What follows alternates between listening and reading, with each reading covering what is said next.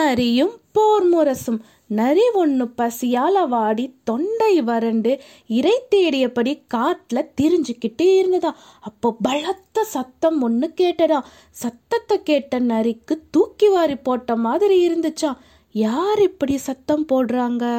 அது என்ன மிருகமாக இருக்கும் அப்படின்னு யோசிச்சுக்கிட்டே அங்கும் இங்கும் பார்த்துக்கிட்டே நடந்து போனதா அப்போ மலை மாதிரி இருக்கிற போர் முரச ஒன்ன பார்த்துச்சா.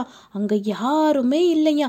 ஆனா அங்கிருந்து தான் டும் டும் டும்னு சத்தம் வந்ததா நரி மெதுவா அந்த சத்தம் வர இடத்துக்கு பக்கம் பக்கமா போய் பார்த்துச்சான் அதுக்கு நேரா மேலே இருந்த மரக்கிளை ஒன்று காத்துல மேலும் கீழுமா அசையும் போது அந்த முரசு மேல பட்டதான் அந்த முரசு மேல பட்ட உடனேயே டொம் டொம் டொம்னு சத்தம் கேட்க ஆரம்பிச்சுதான் இதை நேர்ல பார்த்த நரி ச்சே வெறும் தோளாலான முரசுதானா?